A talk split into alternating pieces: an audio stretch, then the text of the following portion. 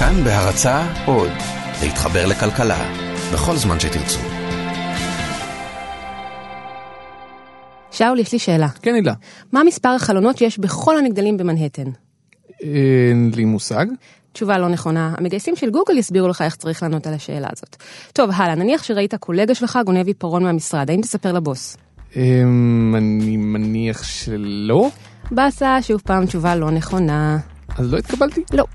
בטוח. כן, סורי, תנסה בשנה הבאה. איך אני אבשר את זה לאמא? עכשיו שנייה, ברצינות, שאול, אתה עברת בעבר מבחני מיון כאלה כשחיפשת עבודה, נכון? זה באמת נורא כמו שזה נשמע? לא רק שעברתי אותם, שאלו אותי בדיוק את השאלה הזאת על החבר שלך לעבודה שגונב משהו, ואני די בטוח שאז אמרתי שאני כן אדווח עליו. וכן, זה די נורא. זה היה לפני 15 שנה, אחרי הצבא ולפני שהלכתי ללמוד, והתמודדתי על משרה של מוקדן טלפוני במוקד שירות של פרטנר.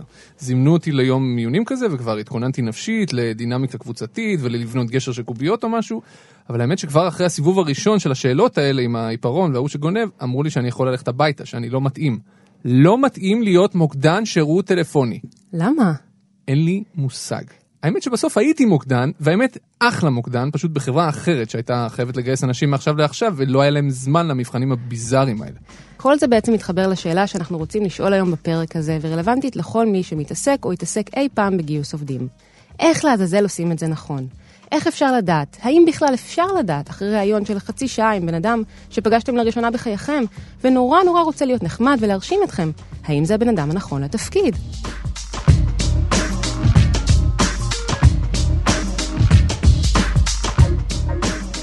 שלום וברוכים הבאים לחיות כיס, הפודקאסט של כאן באמת. אני שאול אמסטרדמסקי, ואני הילה וייסברג, והיום נצלול לעומק של הטריטוריה הבלתי ממופה הזו שנקראת גיוס כוח אדם. השאלה הזו קריטית, לא רק בגלל עוגמת הנפש שנלווית לגיוס לא נכון, אלא גם כי לגיוס כזה יש תג מחיר מאוד מאוד גבוה. בכלליות זה העלות של המשכורות של הבן אדם, מהרגע שהוא הגיע ועד הרגע שהוא אה, עזב או פוטר. זה העלות של הנזקים שאולי הוא עשה אם הוא לא עבד טוב. לא יודעת לזרוק לך ככה מספר. הרבה כסף בקיצור. כן, הרבה כסף. זו הייתה תמר טפר, והיא מנהלת הגיוס של הסטארט-אפ יוטפו. ולמי שמתעניין בתג המחיר המדויק, אז לפי מגייס שוודי ידוע בשם יורגן סנדברג, שעשה חישוב כזה, אם מפטרים מנהל בדרג ביניים שהרוויח בסביבות 18,000 שקל בחודש, כעבור שנתיים וחצי, אז העלות של הגיוס הכושל מגיעה לכמעט 3 מיליון שקלים. הוא כולל בתוך תג המחיר הזה עלויות גיוס, שכר, תשלומי פיצויים, עבודה שלא נעשתה כהלכה, והזדמנויות עסקיות שהוחמצו. וזה לא רק העניין של הכסף, שגם בטח משתנה ממדינה למדינה, זה הרבה יותר מזה. זה זמן מבוזבז שהשקעתם בלהכשיר את העובד הלא נכון, וזה גם זמן מבוזבז שלו, כי הוא היה יכול לנסות להשתלב במקום מתאים יותר. זו פגיעה מורלית, גם בו וגם באחרים, כשצריך לפטר אותו ולגייס מישהו אחר. זו עוגמת נפש, זה ימים שלמים של תסכול כשזה לא עובד כמו שצריך. וזה נכון, הכל בסוף אפשר לכמת בכסף, אבל זה הרבה יותר מכסף. בקיצור, לנסות לגייס את האיש המתאים ביותר בתנאים של אפס אינפורמציה כמעט, זה חתיכת אתגר. מה עושים למשל ביוטפו כדי להצליח עם הגיוסים שלהם? או, אז להיות פה אומנם קיימים רק 6 שנים, אבל הם מגייסים כיום בקצב די גבוה של 7 עובדים בממוצע בחודש, וצפויים לגדול בעוד 100 עובדים עד סוף השנה. הם מעבירים את המועמדים שלהם דרך שרשרת של ראיונות ומבחנים מקצועיים, אבל הם גם עושים עוד משהו. והמשהו הזה נקרא ביר טסט, כלומר מבחן הבירה, שזה איך נאמר סוג של דייט. הנה שוב תמר. תראי, היה לנו פה איזשהו אה, שלב שממש הכנסנו אותו כשלב אה, חובה ברעיונות של אה, לצאת ל- לקפה. פשוט לקחת מישהו מהצוות, אחד מחברי הצוות, לצאת איתו לעשר דקות למטה לקפה, או מיץ גזר, זה מה שהיה לנו פה למטה. אז אם נמשיך את האנלוגיה מקודם, גם לפי הסטארט-אפיות פה, התהליך הזה של גיוס עובד דומה מאוד לתהליך של דייטינג. אתה רוצה לצאת עם הבן אדם כמה שיותר, ובסביבה כמה שפחות מלחיצה וטבעית, כדי לנסות ולהבין מי הוא בעצם. כן, ומה שעוד נחמד הוא שהם רוצים שלא רק המנהל יראיין את המועמד, אלא שגם חברי הצוות יעשו את זה. כי הם מאמינים שגם לקולגות הפוטנציאליים יש פרספקטיבה חשובה לגבי האנשים שאולי יעבדו לצידם. זה נראה לי כמו רעיון ששווה לחשוב עליו בתאגיד, כולל הביר טסט. ברור, רשמתי לעצמי. אבל מה בנוגע לדרכים היותר רווחות ורשמיות בגיוס עובדים? רעיונות עבודה במשרד המנהל, או אצל משאבי אנוש, שיחות עם ממליצים, מכוני מיון, שאלוני אמינות מוזרים כאלה. האם מישהו אי פעם יצא לבדוק אם משהו מהדברים האלה באמת שווה משהו? ואם לפני 15 שנים, כשביקשו ממני לבנות מגדל קוביות עם עוד חמישה אנשים שאני לא מכיר, היה לזה בכלל איזשהו ערך, או שסתם עברתי התעללות של כמה שעות? כנראה שסתם עברת התעללות. זה לפחות מה שמצא מחקר אמריקאי מכונן מסוף שנות ה-90, שהוא בעצם מטה-אנליזה, זאת אומרת סיכום הממצאים של מאות מאמרים שבאו לבדוק איזו שיטה למיון עובדים היא הכי יעילה. לפי המחקר של חוקרים מהאוניברסיטאות איובה ומישיגן סטייט, למכוני מיון אין כמעט שום יכולת ניבוי להצלחה בתפקיד. אבל לפני שנדבר על התוצאות המלאות של המחקר הזה, שווה להבין, אחת ולתמיד, איך יכול להיות שבשנת 2017 עדיין קיים היצור הדי מוזר הזה שנקרא מכון מיון, ולמה כל כך הרבה ארגונים עדיין שולחים אליו אנשים. אתם שתי קבוצות מתחרות, לכל אחת מהקבוצות אותה משימה, לבנות בית מלון דירות. לרשותכם 12 דקות. זוכרים את חוכמת הבייגלה? הסרט של אילן הייטנר מ-2002, שבו הגיבור גולן מגיע ליום מיונים, מלא בהפעלות כיפיות כאלה במכון מיון? זה הסרט הזה.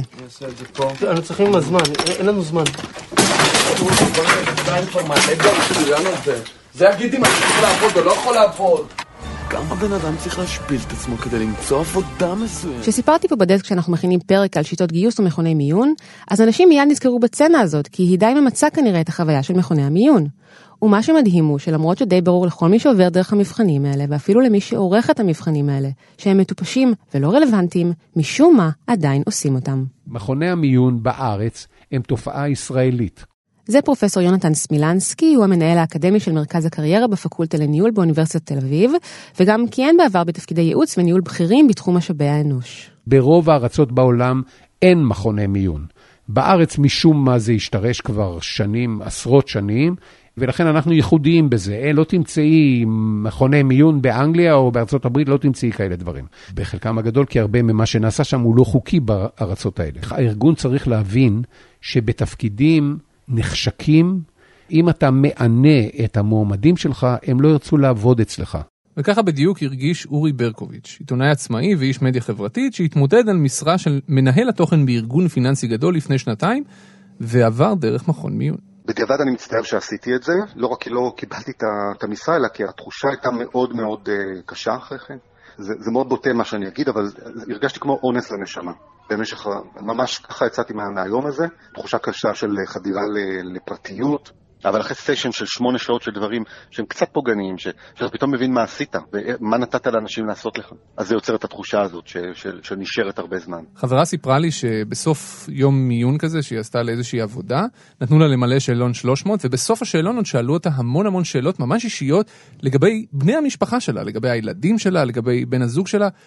ומעבר לזה שזה חדירה לפרטיות, חדירה בוטה לפרטיות, זה פשוט לא חוקי. אפשר אולי היה לחשוב שאורי אומר את הדברים האלה כי לא קיבל את המשרה. רק שזה כנראה בכלל לא העניין. הנה למשל עדות די מדהימה של א', שהייתה בצד השני, כלומר הייתה זו שהעבירה את ימי המיון האלה לפני כמה שנים, וכיום היא די מכה על חטא. את יושבת בסיטואציה מאוד לחוצה, ובודקים כל דבר שאת עושה. כאילו, זו החלטה של רגע שהיא לא ממש משליכה על שום דבר. אם אני כן מרים את העיפרון ואם אני לא מרים את העיפרון, איך זה באמת יכול אה, כאילו להביע אם אני עכשיו אלך למקום עבודה, האם אני באמת אגנוב משם דברים או לא אגנוב משם דברים. זה, ואת לא אהבת להעביר את זה, למה?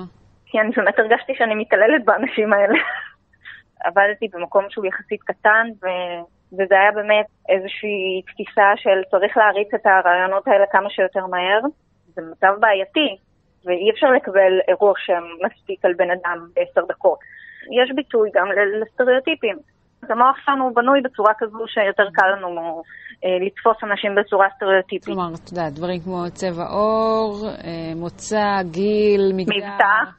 אני מניחה שפשוט אה, יש חברות שזה מה שהם עושים כל השנים ומרגישים שזה בערך עובד להם. אז הם לא יתחילו עכשיו לשנות את זה. כששאלתי בתעשייה האווירית למשל, שזו חברה ממשלתית ובין המגייסים הגדולים ביותר במשק, למה הם עדיין שולחים את המועמדים שלהם למכוני מיון, זו הייתה התשובה שקיבלתי. ונכון שהיום הרבה סטארט-אפים לא אה, משתמשים בכלי הזה, ונכון שבחו"ל, אני עבדתי הרבה שנים בחו"ל, בחו"ל לא משתמשים בכלים האלה דרך אגב. ועדיין, הרבה מאותם מנהלים, שחלקם הם ה baby boomer וחלקם מדורות אחרים, נתמכים בזה. זו הייתה עירית קליפר אבני, סמנכ"לית משאבי האנוש בתעשייה האווירית. מה שכן לטענתה, הניסיון שלהם בחברה הראה שיש איזשהו מתאם בין ההמלצות של מכוני המיון, לבין איך שאותם עובדים בסופו של דבר מצליחים להשתלב בתעשייה האווירית. וזה הנוהג לא רק בחברות ממשלתיות. הממשלה כולה, באמצעות נציבות שירות המדינה, התחילה לעשות ימי מיון בסגנון הזה למועמדים שרוצים להיות עובדי מדינה. תארו לעצמכם שאתם רוצים להיות פקידים במשרד הבריאות, באיזו יחידה שאחראית על בריאות הציבור, ויש לכם השכלה וותק וניסיון רלוונטי ומה לא. ואתם מגישים מועמדות ומוצאים את עצמכם ביום עיון כזה. צריכים למלא שאלון פסיכוטכני מתיש במחשב, ואחרי זה לשבת עם כל מיני אנשים בדינמיקה קבוצתית, ולעבור רעיון פסיכולוגי, ולהגיד מה אתם חושבים על התמונה של האיש שעומד בחלון ומובן מאליו שהוא רוצה להתאבד. ומי שמראיין אתכם הם בכלל לא ממשרד הבריאות, הם ממכון מיון חיצוני כזה. מה זה קשור למשרה עצמה? לא פלא שלא קיבלו אותך לכלום. דיברתי על הנושא הזה גם עם נציב שירות המדינה לשעבר, משה דיין. הוא הסביר שהוא בחר להרחיב את השימוש במכוני המיון לגבי משרות שעברו דרך מכרז, שאלה הן מרבית המשרות, וזה כדי שהמיון יהיה כמה שיותר מקצועי, אובייקטיבי ועם כמה שפחות מינויי מקורבים. אגב, המדינה משקיעה במיונים האלה המון כסף. רק ב-2016 למשל היא שילמה למכון המיון עד המילו 5 מיליון שקלים. אוקיי, okay, הבנתי. מכוני מיון הם כלי מיושן וגרוע, הייתה לי תחושה כזו, ועדיין יש מקומות שמשתמשים בו כברירת מחדל, כי זה פשוט מה שהם רגילים לעשות, ולמה לשנות הרגלים. אבל מה כן עובד? איזה כלי גיוס הם הכי הכי טובים? או, אז בשביל זה אנחנו צריכים לחזור למחקר שסיפרתי לך עליו קודם, שבו יש רשימה מפורטת של כלים עם ציונים שמראים מה עובד, מה עובד בערך, ומה הוא פשוט בולשיט. אז איך בעצם בודקים יעילות של כלי גיוס? אותו מחקר בדק את המתאם שיש בין השיטה שבה מגייסים לבין הביצועים בעבודה, ואז עשה דירוג של כלי המיון האלה מהטוב ביותר למיותר ביותר. יאללה, אני סקרן. מה התוצאות? אוקיי, במקום הראשון, כלי המיון הכי טוב, דדדם, work sample tests, כלומר מין תרגילים כאלה שמדמים את העבודה בפועל. אם אתה מתמודד על משרת תכנות, למשל, ישלחו אותך לתכנת משהו. תכל'ס זה די הגיוני, במקום להסתמך רק על קורות חיים, על ממליצים, על תחושת בטן, אתה פשוט רואה איך הבן אדם עובד. ולפי המחקר יש עוד בעצם שני כלים פחות או יותר שנחשבים כלים יעילים, שזה רעיון עבודה מובנה, תכף נדבר עליו, וגם מבחני אינטליגנציה.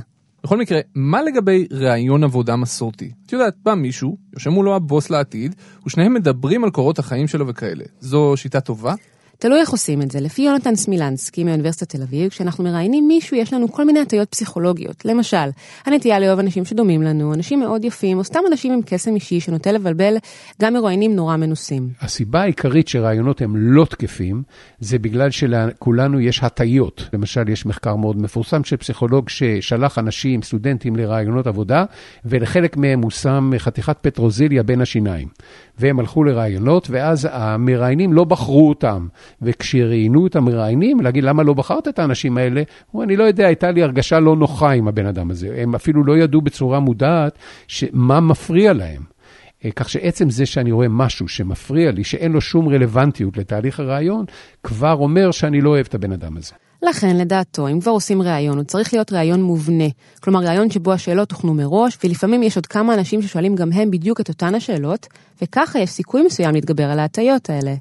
גם המחקר הראה שראיון מהסוג הזה הוא מהכלים היותר יעילים. הנה למשל דוגמה לשאלה שלפי סמילנסקי יכולה לספק תשובות אותנטיות יחסית. בסוף אני מבקש דוגמה, תני לי דוגמה למשהו שבדיעבד היית עושה אותו אחרת. והרבה אנשים, קודם כל זה משתק אותם, כי הם לא התכוננו לשאלה כזאת. ברור לי שאם אתה, בוודאי אם היית בתפקיד ניהולי ואתה לא יכול לחשוב על דוגמה שהיית עושה משהו אחרת, אז אני ממש לא רוצה אותך. אוקיי, okay, ואיזה כלים לא עובדים בכלל? גרפולוגיה. גרפולוגיה? ניתוח כתב היד של אנשים? מי, מי בכלל משתמש בגרפולוגיה כדי להחליט לגבי מועמדים לעבודה? שאלה מעולה, אבל הנה זה עוד קורה. בעיריית נתניה למשל, מחפשים כיום דובר או דוברת, ושם הם דחו את אחד המועמדים רק כי נכשל בבדיקת גרפולוגיה. את הסיפור הזה חשפה בספטמבר טלי חירותי סובר מהדה מרקר. כשפנינו לעיריית נתניה כדי לשאול אם כל העניין ההזוי הזה נכון, הם אמרו לנו שבמיוחד כשמדובר בתפקידים בעלי השפעה ורגישות גבוהים, הדורשים בין היתר רמת אמון גבוהה, נשלחים המועמדים למבחן גרפולוגיה בוחן התאמה במספר היבטים. Right. מסתבר שבמקומות מסוימים משתמשים בשיטות אפילו יותר הזויות מגרפולוגיה. הנה שוב יונתן סמילנסקי. לפני כמה זמן אה, נפגשתי עם מישהו שהיה סמנכ"ל מכירות באיזשהו מקום, והוא רצה לעבור למקום אחר, אה, והוא הלך והוא התראיין, אה, סדרה של ראיונות בחברה אחרת, והמנכ"ל נפגש איתו ואמר, אתה מאוד מוצא חן בעיניי, אבל לפני שאני מקבל מישהו לתפקיד בכיר, יש לי מתקשרת שאני עובד איתה, והיא, רק אני צריך לתת לה את השם שלך, ולפי השם שלך היא תגיד לי האם אתה מתאים לתפקיד. טוב, זה באמת הזוי, אבל בואי נדבר על דבר שכולם עושים כשהם מגייסים. מדברים עם ממליצים, כלומר עם מעסיקים לשעבר.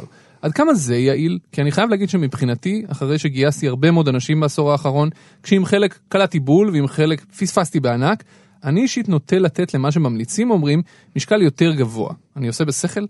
תלוי את מי שואלים. לפי המחקר האמריקאי, ממליצים הם דבר לא יעיל ולא מנבא. ואפשר לנחש די בקלות למה.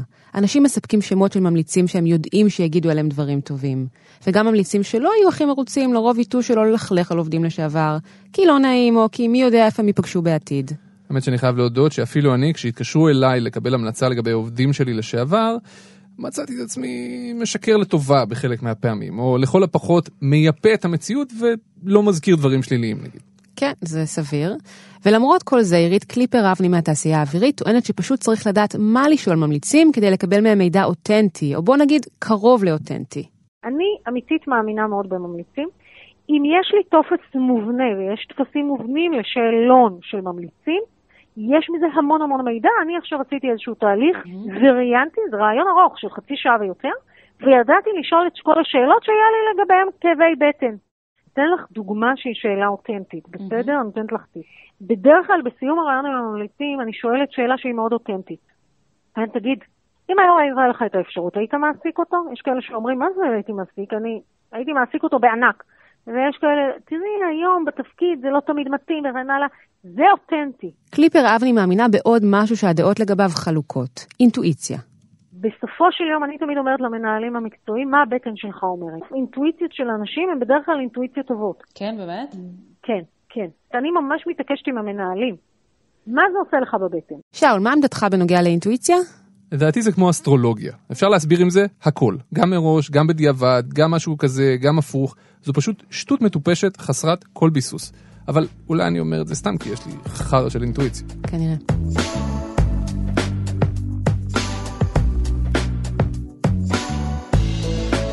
הנה עוד רעיון, הוא אמנם עוד לא בשימוש היום, אבל יש מצב טוב שעוד כמה שנים אנחנו נמצא אותו בהרבה מאוד ארגונים גדולים. גיוס באמצעות אלגוריתמים. מה זה אומר?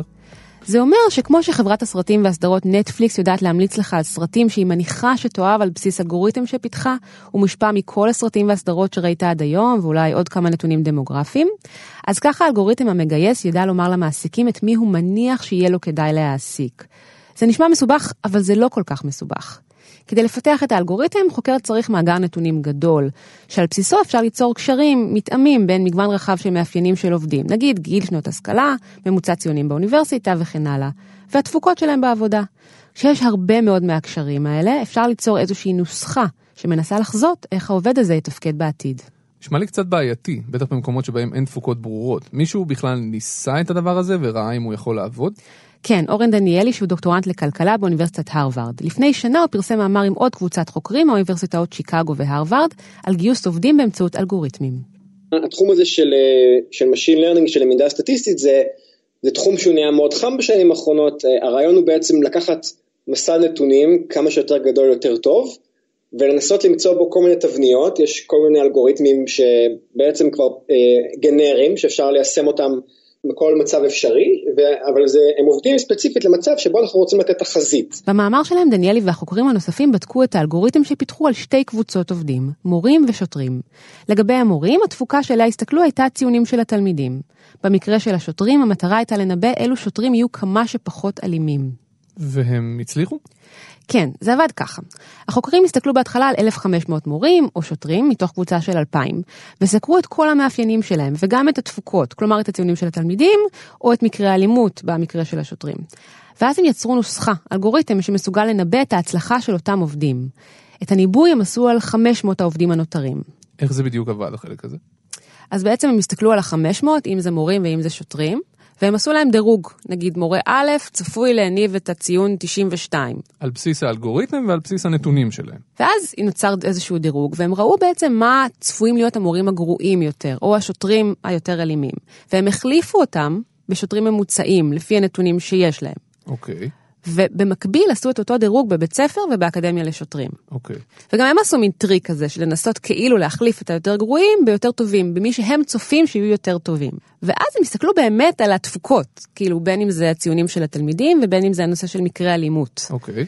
גם בדירוג של החוקרים הסתכלו על התפוקות, גם בדירוג שעשו בבית ספר ובאקדמיה הסתכלו על התפוקות. ואחרי כל זה הם הבינו שהצפי שהם עשו באמצעות האלגוריתם היה הרבה יותר טוב, כלומר הניב נגיד ציונים יותר גבוהים של תלמידים, מאשר הדירוג וההחלפה שעשו בבית הספר או באקדמיה לשוטרים. כלומר הם הצליחו לדייק יותר עם האלגוריתם שלהם. טוב, זה די מדהים, איך, איך זה יכול להיות בעצם? זה יכול להיות כי אולי האקדמיה לשוטרים דירגה אותם לפי קריטריונים כמו מיומנות השימוש בנשק, כי היא הניחה שהשוטר המיומן יותר יקלע פחות לתקריות ירי, מה שהתברר כלא נכון. וואלה. כן, ואגב, החוקרים חששו מזה שהאלגוריתם יהיה גזען, זאת אומרת שהוא יצפה שאנשים מגזע מסוים או מגדר מסוים יהיו יותר טובים מאחרים. אבל זה לא קרה, הם גילו שהאלגוריתם הוא הרבה פחות גזען מאיתנו, האנשים הרגילים, ובכל זאת, יש לו חסרונות.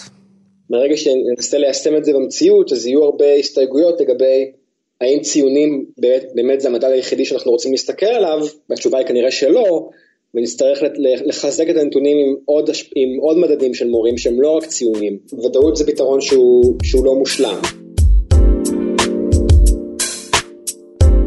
וגם אחרי כל זה, אחרי האלגוריתמים והניסיון להיות מדויקים ככל האפשר, מה שזה לא יהיה, כשמגייסים מישהו לחברה או לצוות, אתה אף פעם לא יכול לדעת ב-100%, זה תמיד הימור. וגם המגייסים הכי טובים, הכי מיומנים, נופלים לפעמים. הנה שוב עירית קליפר אבני מהתעשייה האווירית. באחד התפקידים שלי ניהלתי את מערך הגיוס של חברת טבע. גם שם היו לי נפילות, וזה היה סיטואציות לא פשוטות, כי אה, נפגעו מזה לא רק אותו אה, אדם שהגיע לת... לחברה, אלא גם הכפיפים שלו וגם הקולגות, וזו סיטואציה לא, לא נעימה להיכנס אליה, וצריך לנסות למזער אותה. חשוב להבין, זה קורה וזה יקרה. תמיד יש מרכיב של הימור. תמיד.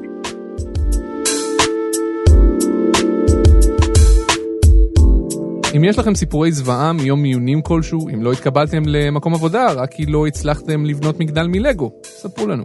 אתם יכולים לכתוב לנו בטוויטרים שלנו, היום גם להילה יש טוויטר, או בעמוד הפייסבוק שלנו. חפשו כאן באמת בפייסבוק, עשו לנו לייק ושלחו לנו הודעה. כל 40 הפרקים הקודמים של חיות כיס, כמו גם הפרק הזה, זמינים באתר האינטרנט של כאן. כאן.org.il או באפליקציית הפודקאסטים החביבה עליכם. תודה רבה לעורך והמפיק שלנו, רום אטיק. תודה רבה לטכנאי השידור, אסף רפפורט. תודה רבה להילה וייסברג. תודה, שאול. ותודה רבה לכם שהאזנתם.